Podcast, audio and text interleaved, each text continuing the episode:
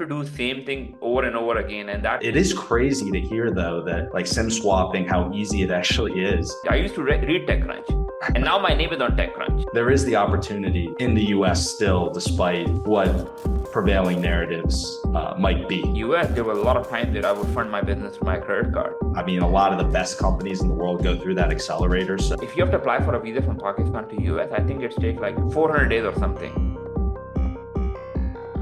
Steve, I, I, appreciate you coming on. This is going to be a fun, uh, fun episode here. How, how's your day been? Pretty good, Will. Uh, you know, um, it's a beautiful afternoon in Puerto Rico, so it's uh, it's been a wonderful day so far. Awesome. Yeah. Well, I'm really excited to dive into your background, what led you to doing what you're doing today. But before diving into all those details, I'd, I'd love to just give you the space to talk a little bit about your background and your journey up until this point. So um, I am Haseeb Awan. I co-founder BitAccess. BitAccess is one of the largest Bitcoin ATM network. We had 10,000 locations, around half a million clients publicly. And then, you know, so we started that in 2013. I got involved with a lot of earlier projects. I know a lot of people say, oh, I, I was in ICOs before they were cool, you know? Yeah, I mean, uh, you, so it sounds like you've been around for a while. Like you know, Mastercoin. Uh, yeah, well, eight years is pretty much a, like you know, I don't know, it's like a decades of work in crypto. So got involved in 2013, started a company, and and went to Y Combinator, and uh, so pretty involved with crypto uh, with the crypto community. And in the meantime, I realized that security is being a bit massive issue in cybersecurity in this crypto. Like if you look at all the hacks that happen every day, I'll give you example about like six trillion were hacked. Like there was six trillion dollars worth of damages this year in like not not crypto, but overall cybersecurity. So I realized I was getting hacked a lot of time because of Bitcoin background. People will attack you. And the most common attack for me was SIM swapping. I got SIM swap four times. So the people who don't know, it's basically if you have an account with T-Mobile, AT&T, or Rogers, or anyone carrier, you can actually walk into a store, bribe the person on dark web, and they'll transfer your number to your number. So I said, this is a stupid problem to solve. Like, you know, this is like ridiculously easy to take anyone number. Like literally, you just have to pay someone two hundred dollars, and now the number. And if you look at my number, my number is my social security number now. Like everything is linked to my telephone number. So I said, what do these rich and famous people do, right? Like if I'm ordinary person, like so I said it's like everyone eating the same McDonald's. Like there's no like a fair amount for that. There's no like Chateau or there's no like a five star hotel. It's like everyone is getting fit in economy class. And I said, why there's not a big better cell phone service for people? So realize it's not easy to do it. So uh, there's something called virtual carriers in the US where you can buy bandwidth from big carriers and build something on top. Example, is you buy space from AWS and you build Dropbox on top. So you better build a better UI, better feature, better customer support. And that's what we did. So we built around security. We want to be like a bullet cell phone service where we take the responsibility. You call in, you get connected to someone 60 seconds. Something happens, we don't say, hey, I'm sorry. We send you a letter of not send you a letter of claim uh, knock knock, nothing happened so far, but our goal was to best build the best secure cell phone service and more around privacy too. That privacy, like we would not sell, like we make money by selling to you rather than selling you. So that has been my background. And over the past, like you know, one year, I've been thinking about how do we delegate people to own their own data. So there's no single point of failure. Uh, so that has been a mission so far. I mean, this is something that I feel like you've heard a lot in in the industry as a whole especially because you know dealing in crypto bitcoin these types of industries are much more technology driven. Like the people who are in them are just much more sophisticated when it comes to understanding technology.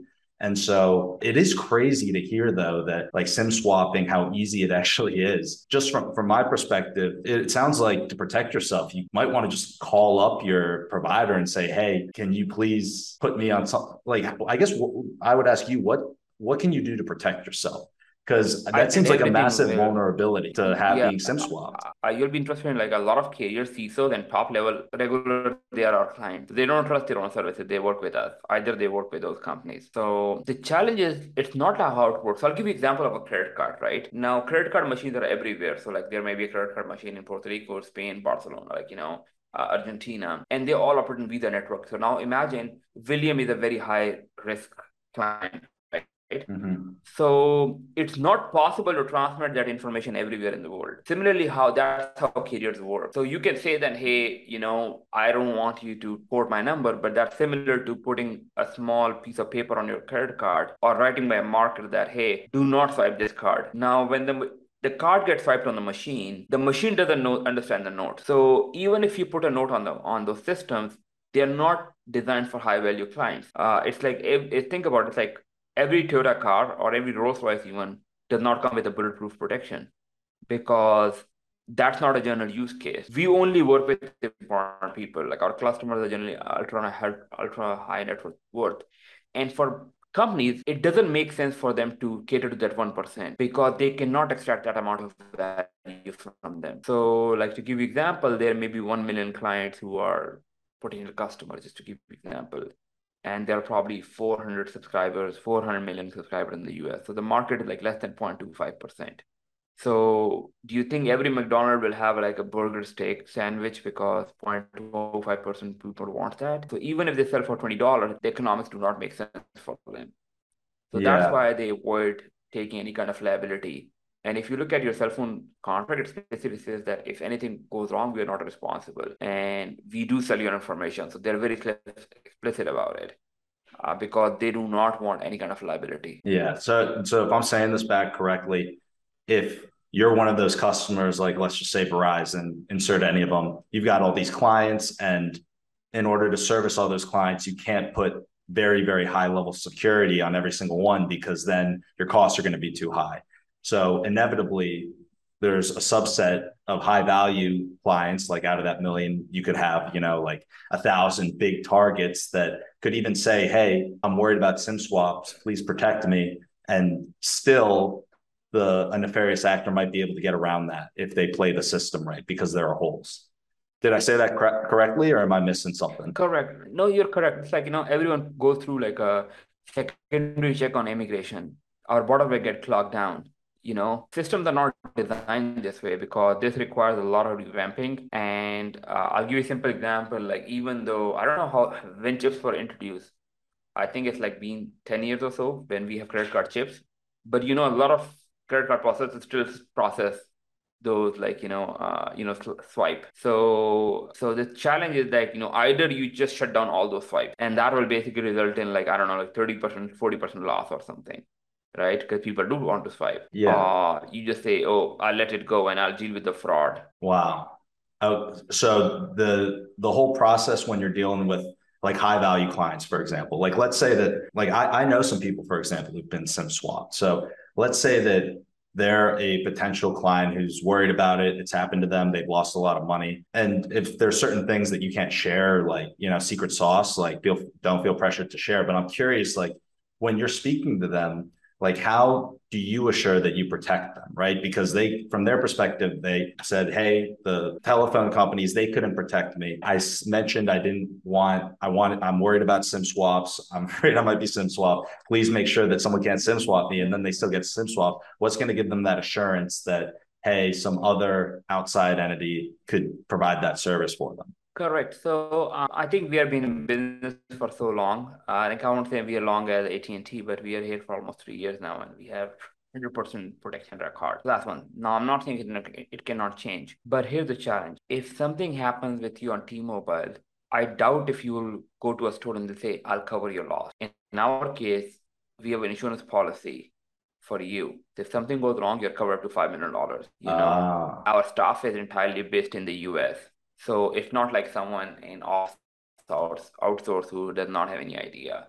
Everyone who gets hired and access to account is security cleared. So we do everything again, and we do the same authentication method that a typical crypto transaction will have to go through that you know it's a very high risk clients. And that's why we don't offer multiple plans. Like if you go on our website we only have two plans. And one plan we don't even show on the website because we don't even offer it to public. It's like high price. It has much more protections. And because we don't believe that public needs it like you know the people who need it we know them and contact them directly. uh, Uh, but even for regular plan, we only have one plan, $100 per month or $99 per month. And we don't offer you Netflix, we don't offer you like Hulu or those things or device plan. And that's where mistakes happen because people have to make changes every day. We just say one plan. The only reason when people will contact us is because if they are leaving leaving the service and then our entire army or our entire like you know thing go off. Okay you know alarms are on it's happening here. But on general clients they have to make it convenient because people want to upgrade their plan they want to add family they want to have discounts they want to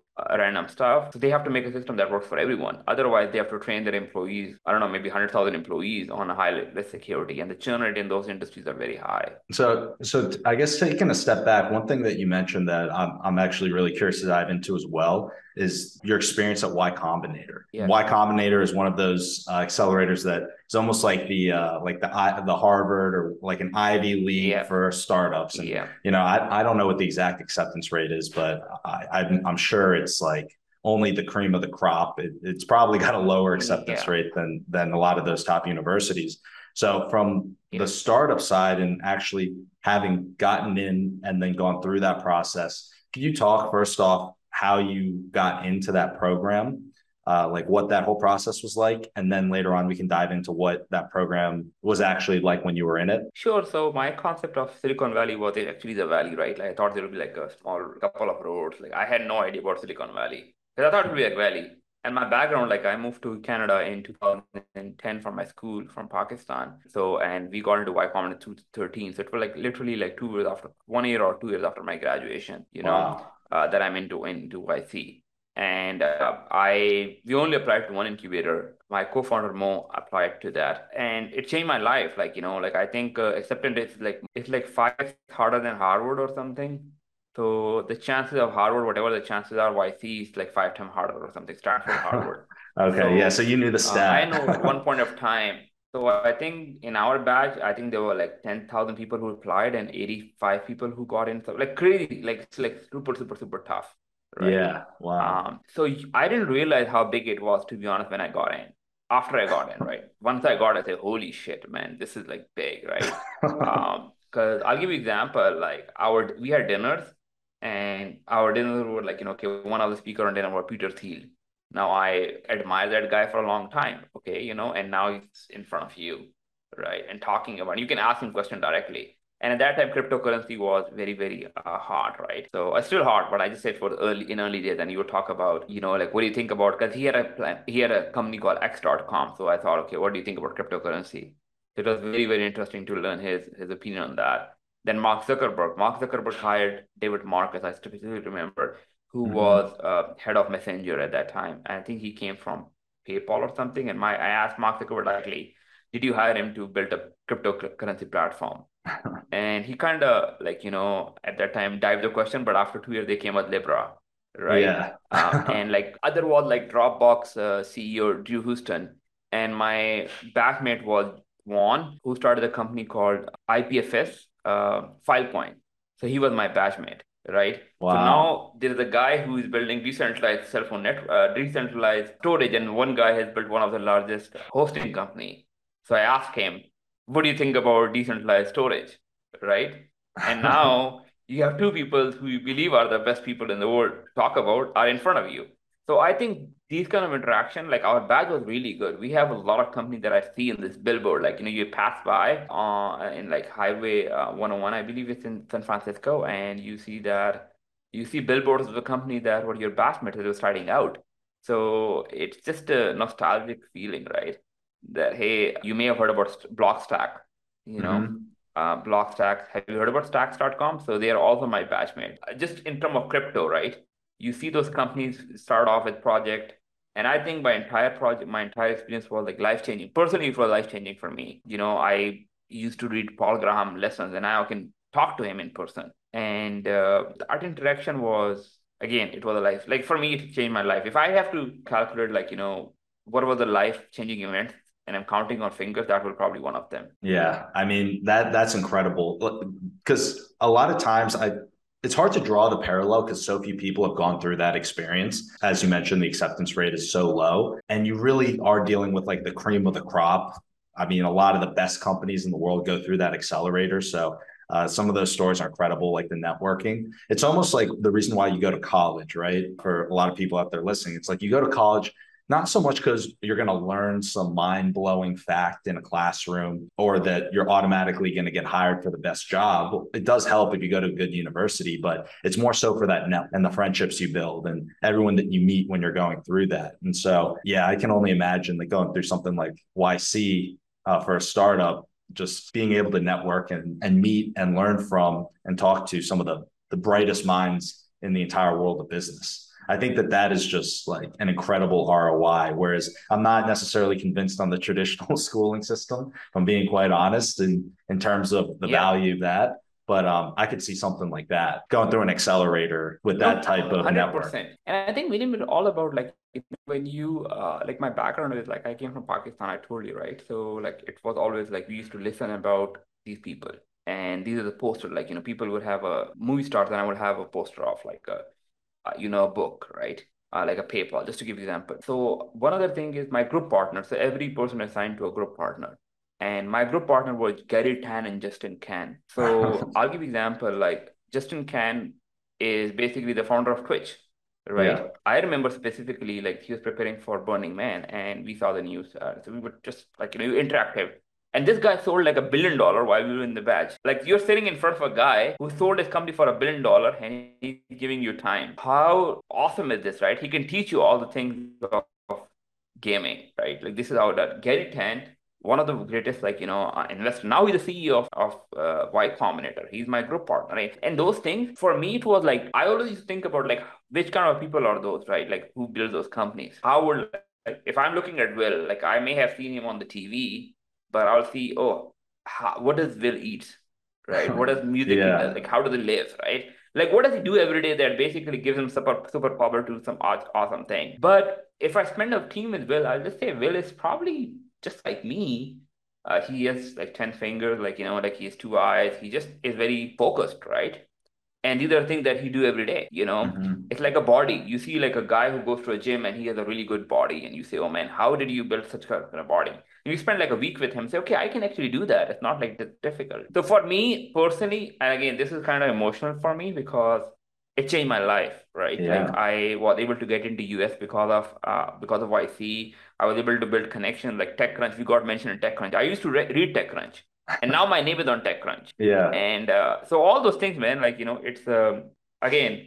I don't emphasize, but I recommend strongly someone who wants to change his life. They should go to YC if I had a mission between like getting a scholarship in Yale, like you know, uh, any Ivy school, like Stanford, I'll probably drop there and go to YC. No, that that's an incredible story, and and I think that those lessons that you just taught, it, a lot of times, especially like if if you're not in those circles, it's it's very like you look at it and you don't really see like okay, like how is it that that part like that was a perfect example with just like the gym body example just being around that environment i feel like you learn so much and you realize hey this is actually attainable or I can put myself on this path if I start taking on these habits. So my, my question is, is when you went and started meeting all these people who just were unbelievable high achievers and you started seeing how they acted, like, you know, Justin, for example, or Garry, what were some of the things that you noticed that were common traits or common habits among the people that were in that environment at YC? I think honesty was one of the biggest. I would say, like, if you have to pick up one thing, honestly, like a lot of time we don't, we're not honest with our business or honest with our things. Like, I may want to achieve the same body, but I may not be willing to put the work in it and focus. Mm-hmm. You know, like how straightforward it was. Uh, what I've realized is like, you know, you start writing down things, you know, like in a business, like simple is better is better. The more simple your business is, the better it is.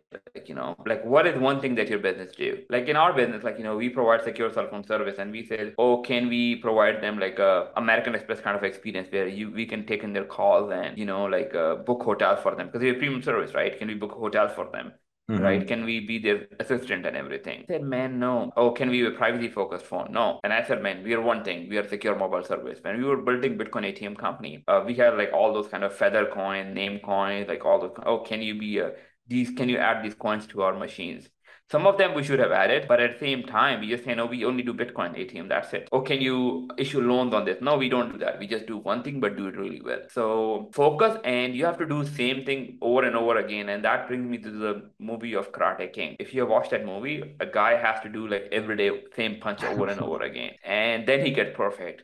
And you say, man, it's stupid. Like you do it five times. Oh, I'm pretty good at it. No, man, you're not good. You have to keep on repeating every day. And it's like same with gym, right? The reason I'm giving gym examples because it's easy, right? Like it's not about like if I have to put like a 10 hour on a row in a in a in one go in a gym, it will not have the same impact, which will have like one hour each day for the 10, 10, 10 days. Yeah. So similarly in like startup too, like you have to show up every day. Basically just grind it every day And frankly, one thing about startups, what I've seen is this is like totally different from it. Is like you actually have to love what you do. If you just do it for money, you'll be disappointed because there's a lot of times where there's much more money outside in other things that you want to chase. And it's like a thought. It's like again sports, right? You don't play soccer because you want to make money playing soccer. You play it so passionately, like you become so big at, good at it, and then you that's how you make money off it. So money is a byproduct. Yeah, that beautifully said. And I think that that that is one piece that I've thought time and time again. Like starting a company, being an entrepreneur, unless you love it, like you shouldn't be doing it for the money. Because if you're doing it for the money, you're not going to be able to really give it your all and, and do it properly. I feel like a lot of times people look at like an entrepreneur and they'll say, Hey, I want to be an entrepreneur, or they might just go and do some random idea to make money. But if you're in it for that, you're not going to stick through, for example, the, the bear markets in, in the crypto industry and you'll give up. And at the end of the day, you got to become world class. You can't, you can't just go and be like a hobbyist in something if you want to be the best at it is maybe another way to think about it. No, certainly. Like I said, like with the gym, right? Like I think maybe within like two months, you may not see anything in your body, right? Yeah. And maybe you take three years, right? So it takes a lot of time and dedication and perseverance. With anything, anything you want to do, there's a very famous quote I read somewhere find what you love and let it kill you. You know, like obviously, it's basically you just be love, passionate about what you do, and you just keep on doing it, and money will come. But if the only if you're if you're chasing the money, I think in US it's much easier to make money to alternative means. You can go into real estate, you can get a really good job at a Fortune 100 company that makes shit ton of money. And, yeah. Uh, that's about it. I'm, I'm so curious because you also like you have the YC experience and like the experience, you know, in, in the US, but I mean, what was it like growing up in Pakistan, your life before YC? Because I feel like that's something that a lot of people don't hear about, uh, especially like when you're from the US or based in, in, in this country and you just grew up here you don't really get that whole 360 degree view of what it's like growing out somewhere outside. Like you're talking about a lot of opportunities here. Like what are some of those major differences between the US and, and where you grew up in Pakistan? A lot of people say, oh, US is falling down, like US is basically broke and US is this and US is this. And I say, man, for someone who was born in US, you guys don't have know that how much privilege do you have, right? Mm-hmm. So it's like you grew up in a in a very niche neighborhood, and you're saying, "Oh, my, you know, iPhone 14 does not have this." So you know, and this is the iPhone is broken, man. Like you know, you're among like if you're if you're born in US, like you're above like maybe a massive opportunity. Luckily for me, when I was even in Pakistan, so I would not like, oh, I came with hundred dollars in my bank, right? I was doing okay, right? I could survive by myself, and I, uh, my dad was funding my school, but I also did some work on the side to sustain myself. But at the same time, you know, I would say I was rich, but I wasn't like, you know, oh, I just came with ten dollars, right? And I had to sleep on road. No, I slept in a very nice uh, dorm room at the same night. So one other thing is that a lot of people obviously have a misconception from Pakistan because they will say, oh, these like, you know, whenever Pakistan comes up, like, you know, different kind of images go off, right? Like, you know, and so it's not like that. We actually had a website there. Uh, it's called Pak Wheels and where people will just buy and sell cars and it was getting a lot popular. So our website is like um, among the top, maybe like a top dozen websites in Pakistan. We have five or mm. 10 million clients using the website every month or something. It's like Auto Trader of Pakistan. But in Pakistan, like I think the biggest challenge is that opportunities that you have to go through. So I'll give you a simple example a lot of my friends used to have a you cannot have a paypal in pakistan. So now it's basically a very very stupid thing. Like think about it. You can't do a paypal. Now people have alternative but it's a small thing that people will not have access to right? You cannot have a credit card. Very hard to get a credit card there. So now uh, in us there were a lot of times that i would fund my business through my credit card you know? In pakistan i could not do that. There was no such laws of I, a friend of mine kumar he says bankruptcy laws in the us are the most strongest one like the best one for entrepreneurs. Bank, like I've never followed a bankruptcy. Think about it. You take a massive amount of risk and you can just walk away with it. Now we can talk about it's bad or something, but the founder is not liable for it. This allows them to take massive risk. But a lot of people mm. who went through bankruptcy, they came back and bounced very well. But think about it, if they were all buried in loan and they would end up in jail, you know, we may not have those companies. And yeah. failure is always like, you know, celebrated in Silicon Valley. Like, you know, you meet a lot of, I would have to hide how many times I would have failed, you know, in multiple countries not just in the US, but a lot of like outside Silicon Valley. But Silicon Valley, I would wear it a badge of honor. I can just walk into a state of man, I failed my last company. Yeah. I screwed up, right? And how much can you do that? That part of it, man, very rarely. People are very like even in Canada, and I believe even like you know if you leave US, Silicon Valley, people have a risk tolerance is very low and uh, like it's like crypto right? We live in a bubble you know? Like we have our own kind of a utopia world that we want to live in and we want to see this is how the world will work. The world does not work accordingly as we think about so it's just a change of perspective of how things change. And i think that's what matters the most wherever you live. Like i go to pakistan once in a while and whenever i'm there i just look at things differently than people look locally because there's a challenge. And i think oh there's a someone will maybe willing to pay for this challenge it's like privilege to be in US to be honest. You know, like just travel, like think about it. So if you have to apply for a visa from Pakistan to US, I think it's take like 400 days or something. Like really? just wow. think about it. Yeah. And you don't even know that you will get a visa or not. So think about it. You have to plan for a vacation almost 18 months in advance. and you don't even know that you will get the visa.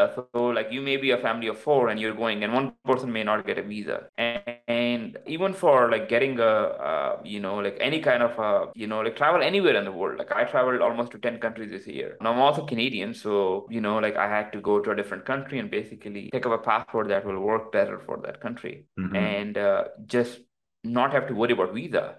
But if I have to go through like immigration process and going through a Pakistani passport, it will take me like maybe 10 application. Every application will cost me $200. It's impossible to plan for such things. So Wow. so again, people may not believe that how big opportunity US has and the US dream is still alive. And I'm example of that, right? I moved to US almost three years ago. So It's not a long time. I started this company. Now we have a dozen employees. We serve thousands of clients. Do like uh, seven, eight, seven, eight figures in revenue, and uh, I hire people on regular basis, right?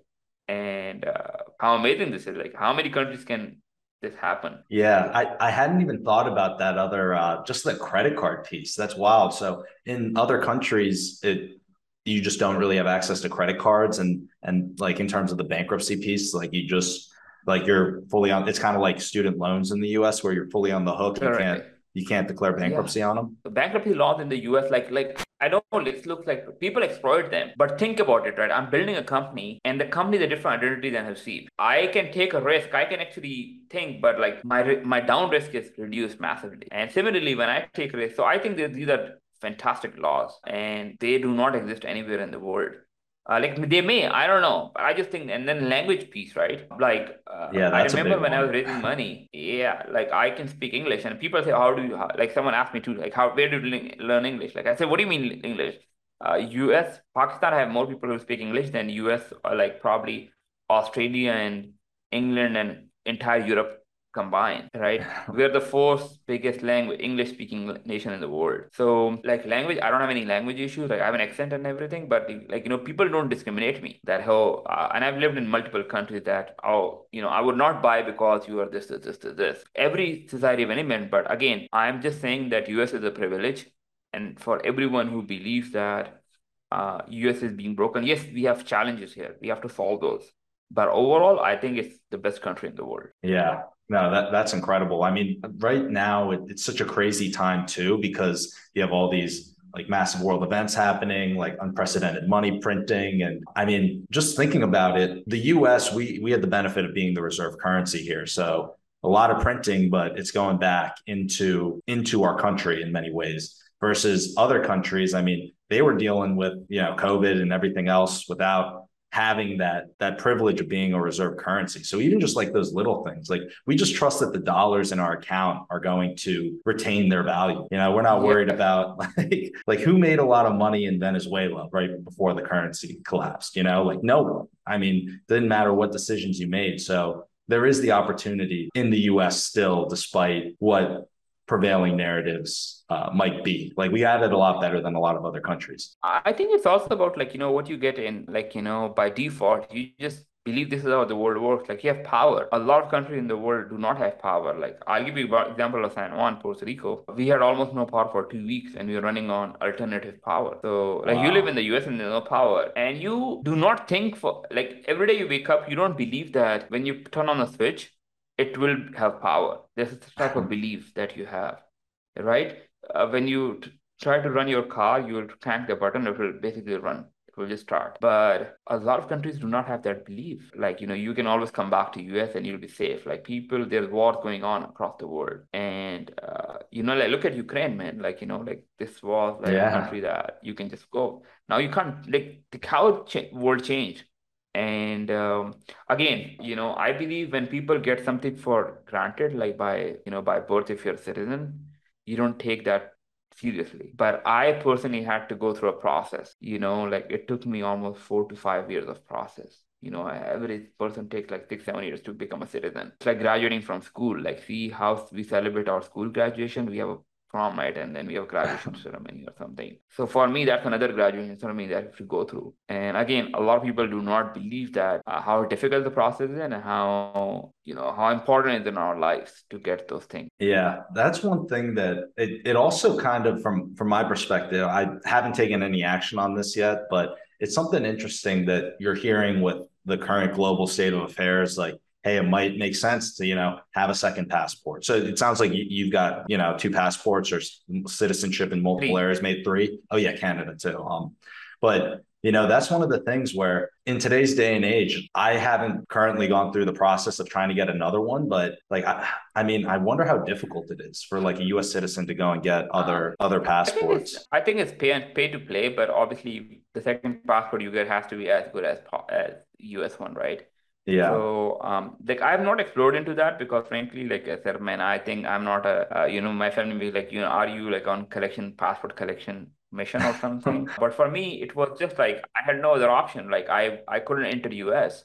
Uh, like you know, the officer, uh, again, you know, the reason I got my US green card and everything was because I wasn't allowed to enter US because they believed that I was violation of a visa, which I wasn't. But they said, "Oh, you come to US too much." So every time I was pulled into secondary check, and uh, one time I was detained, and they cancel my visa. So I had no other option but to get a green card. Wow. So yeah, that's another story. But yeah, like you know, like you go for a meeting and you tell your client, "Oh, I can't enter the country." Right? Oh so, yeah, that's tough. Uh, so for me, I yeah, so for me, I had no option. What would I have done? And for Canada, I came to study again. That's another story because you know I had no option, but I had to leave the country for some reason you know when people have to leave their house it's not easy man people leave house and uh, you know like i trust like it has become a big touchy topic because you know i think refugees and everything but i believe that trust me man it's never no one wants to leave their house you know? It's not easy to leave your family your friends where you grew up and just move to a new country. Yeah i mean you're you're one of the few people that have been through that. I mean how old were you when you moved um when you made that shift? Uh well i was 21 when i moved to canada.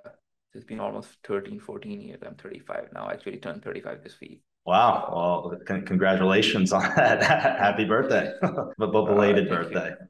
yeah. I mean, it, it feels like going to another country. Like I've traveled like briefly, like for work and stuff. I was recently in Vietnam, went to Portugal, but it, and I the the experience of traveling yes it was kind of a pain dealing with it but it was just an inconvenience you know? It wasn't a question of oh am i going to be able to get in or not or, or i didn't have to plan like you know months in advance. It was hey you know i can start planning the week before and still make it there which is just unlike any other process that I feel like everyone else goes through when they're traveling. But it, it almost makes you think it's like, okay, well, yeah, it, it's it's just kind of crazy like to think about like all these all these rules that make it so difficult for certain countries and so easy for citizens of other countries. I don't really understand what the benefit big benefit is there to doing that like why why it's set up that way? It's like like i'll give you like covid like last year we had covid so we had to like you know a lot of people complain oh i have to get a test. Now again not getting into a test or something like you know not good in those like controversies. I'm just saying that people had to get tested and they were panicking. Oh why do i have to take it's such an inconvenience right?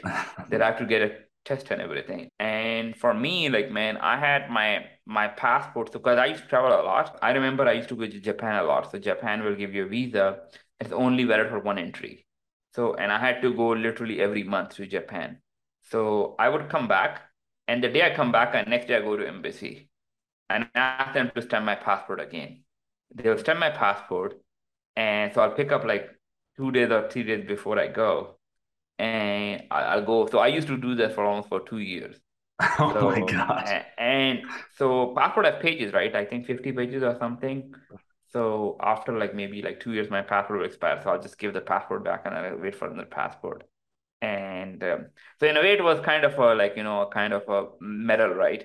Like my passport expired because of stamps and everything. It's like a wow. cool thing to to do. But mostly the reason because one page was totally occupied by the visa.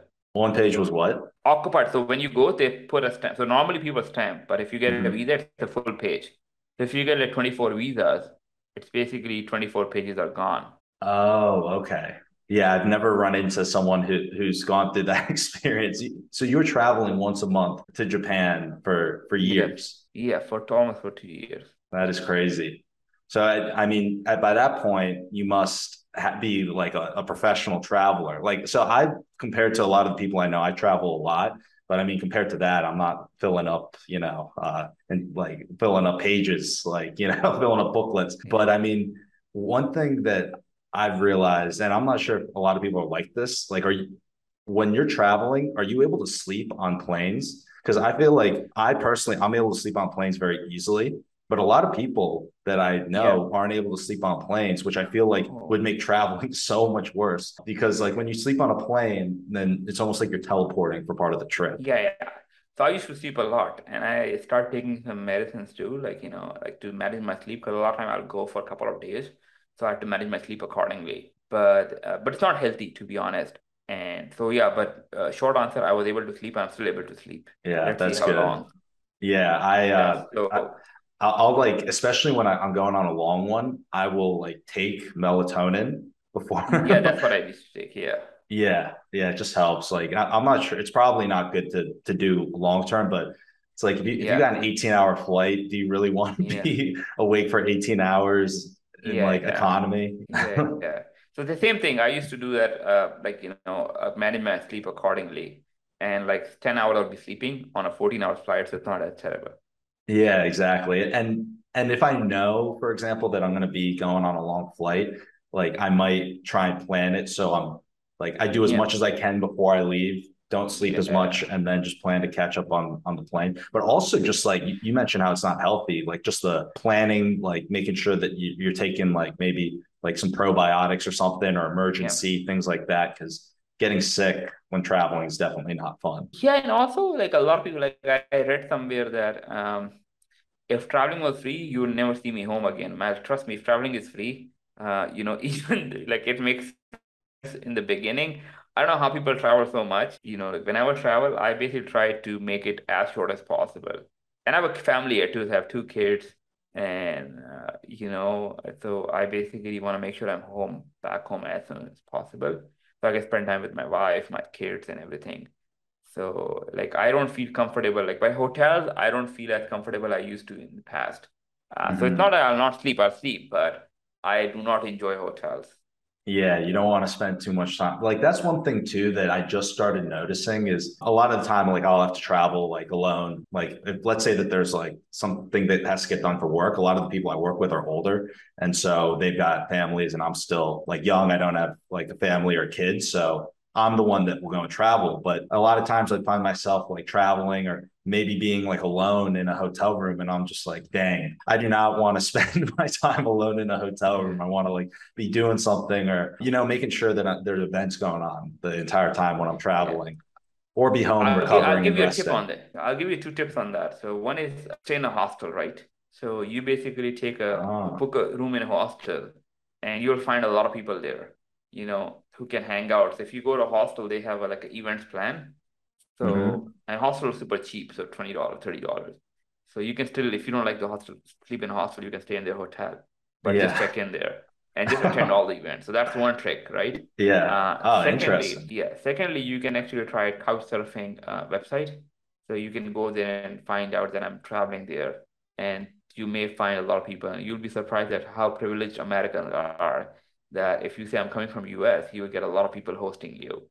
If you go to Vietnam, but if you're Vietnam and you want to come to US, you'll rarely get a reply. Wow. I didn't think and it's just like random like crowd like couch surfing web is there like a website yeah. like an Airbnb type equivalent? Yeah, it, it's free Airbnb where people will host you for free. Oh, okay. I see.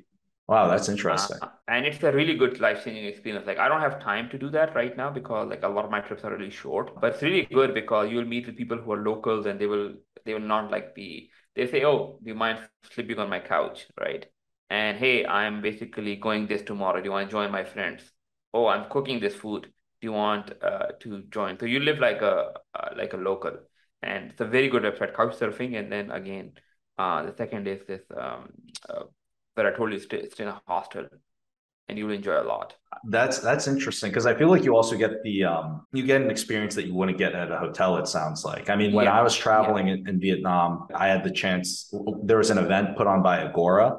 Um, so it was like certain companies. It was almost like speed dating, like matching, like with companies and investors, things like yeah, that. And um, they put they were hosting the event in like a really really nice hotel there, like super super nice hotel, which you know in Vietnam is like the cost of a normal hotel here in the yeah. U.S. I, I felt like I the only time I was able to like at least venture outside of like the normal like venture out into like what a local might see is when I was able to walk the streets and go outside outside of the event. But I, it would have been cool to actually know a local there and been able to get that type of an experience. So should check interesting out couch surfing. Yeah, couch surfing if you want to stay with locals, but if you want to have travel with the people who are traveling like you, and frankly, a lot of first class travel is not fun.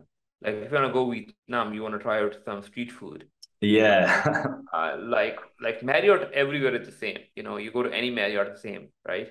Yeah. Uh, you get the same food, but if you go to Vietnam, you want to try something local. Uh, so that's only a couch surfing is the way because they both post meetups, and uh, that I do a, a lot of time. That if I'm bored and I have a specific day, I'll just say who's around, and people will just match up. Wow. Interesting. Yeah. I uh I ended up trying the It's like street Tinder food. without the fun.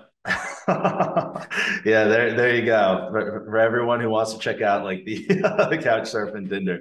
Yeah. Um, Yeah, when I went, I did try the street food. Uh, but my like Sazmining's president and chief operating officer, he used to travel a lot. He he doesn't travel as much anymore, but he was giving me like tips, and he gave me the very useful tip of saying, "Hey, we got all this work, and you got to be on for this portion." And then there's like a couple days after where um, I the event was over, where I was just going to explore the area, and he said, "Don't try the street food until after the events because it could." Kind of mess you up a little bit yeah.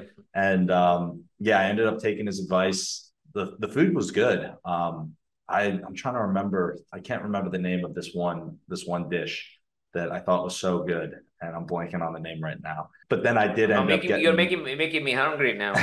yeah, yeah. After after the podcast, we'll, go go grab some food. no, the, Yeah, the yeah, food that I make now is just um, talking about like what we are talking about earlier with fitness and and all of that. I've I've been super super passionate about like healthy eating, fitness, all this stuff for pretty much my entire life. And the food that I eat now, a, a lot of my like friends will look at me and they'll think it's disgusting, but I think it tastes pretty good. It's very very healthy though. A lot of like alternatives, like like a lot of chicken. So I I- yeah, so I just say that about the food and everything, man. Like, you know, like if there's no point of living 100 years if you can't live the way you want to. It doesn't mean, but it doesn't mean that you should be miserable in 40, right? There's Yeah. some balance around it. That hey, it's more about the quality of life. Cause so yeah, about the food, right? Like I'm not saying you should basically only be eating um bad food or or but what if you do not enjoy a good steak ever in Oh your life? Like You, what's you the can't point be of giving up life? steaks. Like what what's the point of having a life? Yeah, if you can't even enjoy like a nice shake or a nice like you know barbecue someday. Yeah, that's so true. I, I think it's like crazy because I feel like a lot of people when they dive in and realize like learn all about nutrition and like like f- different foods like health profiles. I feel like everyone can find a lot healthy foods that they really like that they'd be super ecstatic having in their diet. But a lot of people just I feel like will eat certain things thinking they're healthy when they're not, and will avoid certain things that they like that actually are very healthy and that they could just be eating what they like and having Yeah. and like that's one of the things where like I love like chicken and I love like wraps and things like that, like chicken club wraps, things like that. So I just substitute like a low calorie wrap equivalent. It tastes the exact same as the normal tortilla, except it's got less calorie and more protein, and it tastes the same. And then like with sauces, I love barbecue sauce. Like I love barbecue sauce so much, but I can't just douse on a ton of barbecue. So I find an alternative of a brand that I like the taste of the barbecue sauce, which is like no calories, less sugar. Yeah. So all those like little things you can eat a diet that to you tastes delicious and still yeah it, it just makes the quality of life so much better and i'm always going i love steak like absolutely uh what, what what's your Yeah. favorite food Steak, obviously, you can't compete steak with anything. Like a good, like, you know, medium done steak with a barbecue sauce on a beautiful day. with some lemonade. Yeah. You can't beat that any time of the time of the day, any time of the, like you can have it for breakfast and no problem. Um, I eat I like I like biryani. I don't know if you try biryani. Oh, Um, what is it like called? biryani. It's like a spicy rice with lamb. Oh, that sounds good. Yeah. And then, you know, we have the uh, those like shawarma that are really good. Uh, Oh like yeah. in so and like you know obviously it's meat and like you know some rice and like some some salad like whatever it combination it goes with it always work. You know, um, I'm not a fan of chicken a lot. I prefer lamb, goat, and beef. Oh, lamb, Um, yeah, but lamb and lamb is very good. I'm a big fan of yeah. lamb. Yeah, so these things are really interesting. But obviously, like, you know, I watch my uh my you know consumption and everything. I don't overeat it. I avoid all the sodas. I avoid all the sugar.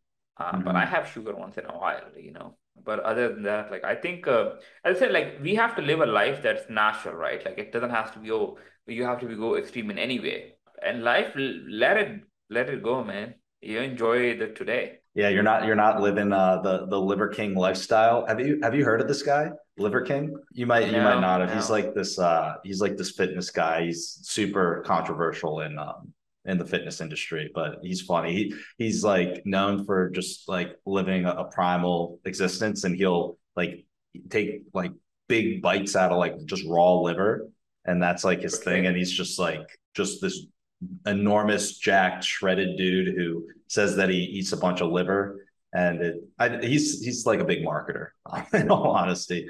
Uh, but Yeah. yeah, he living a And crazy, crazy lifestyle.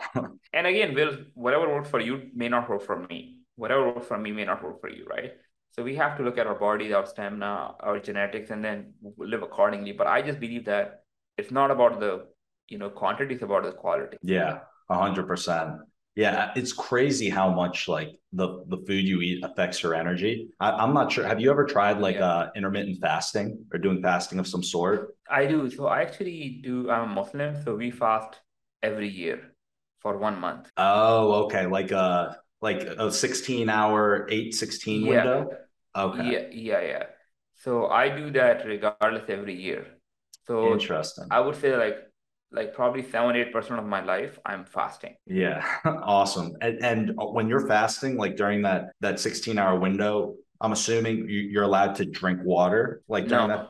Nothing, Oh, really? Wow. nothing. So eight hours is when you do all your eating and drinking, and then the other 16, you're not even allowed to drink. Correct. Nothing. You cannot even touch anything. So Wow, man, that that's pretty have uh that's pretty intense you cannot have like a marathon or something. Yeah. So it's generally between sunrise to sunset. So it depends on where which where normally it comes to 16 hours. Uh, but yeah, you can't eat anything. So so I do that, and otherwise I I will skip like my lunch from time to time too. I try to eat twice a day, and I do fasting. So I don't follow like you know uh, those specific formulas, but I just try to because I know I have friends who have done about 16 days or something, but uh, 16 haven't tried days it. like Yeah, of just no food. no, just yeah, I haven't tried it. A lot of friends have tried it. Um, Wow, that but is intense. I yeah, yeah, because I so I've been I've tried a lot of different types of fasting. I've tried like a dry fast where it's like no water or food for 24 hours. So that's the longest dry fast I've done. And then I've also yes, done a three day fast where it's just like no, just water for three days. Um, and then every single day I I don't like count the window, but I'll just not eat all day. Um, and then yeah, like eat all end up eating like all my calories in like a four to six hour window. Um, but I'm drinking like a ton of water, drinking coffee the entire time. And so I feel like when you take out the water element, it's tough because whenever I'm yeah, like hungry, I just chug a bunch of water. So kind of like tricks me. I'm like, yeah, oh, I'm full. Like I'm just like a little like tired or lethargic. But when you cut out the water, I feel like that that's a whole whole new game there. So 16 hours no water per day is pretty intense. And 30 days in a row. So. Yeah. Uh, uh, but now I'm used to it, right? Like on a regular day, I'll get, I feel like I need to eat, but on those days, I don't have to do anything. But we manage it accordingly, right? Like you normally sleep during the day sometimes, or you cheat a bit Yeah. way. But yeah, Yeah. Well, well, that's the other thing is, is like I've noticed I get super sleepy when I eat now. So like I will purposely like wake up, I'll work all day, and I know as soon as I take like my first like as soon as I eat my first meal, productivity is yeah. going to go downhill. So like what I 100%. do every day is like I try and go as long as I can throughout the day without eating, and then when I finally do um, finally do eat, I'm like, okay, I've accomplished enough today. If stuff comes up, I'll do it. I might I might do a little bit, but I'm as soon as I start planning on eating, it's like stuff's not really the, the day's work has been complete. awesome, man. Well, I'm seeing that we're coming up on the time here. I do want to ask you one more question, but before asking it, do you want to just like let everyone know where they can follow you, where they can uh, connect with the company, and you know, for people who are trying to protect themselves from from sim swapping, how they can get in touch and and make sure that they get that done? Yeah, yeah.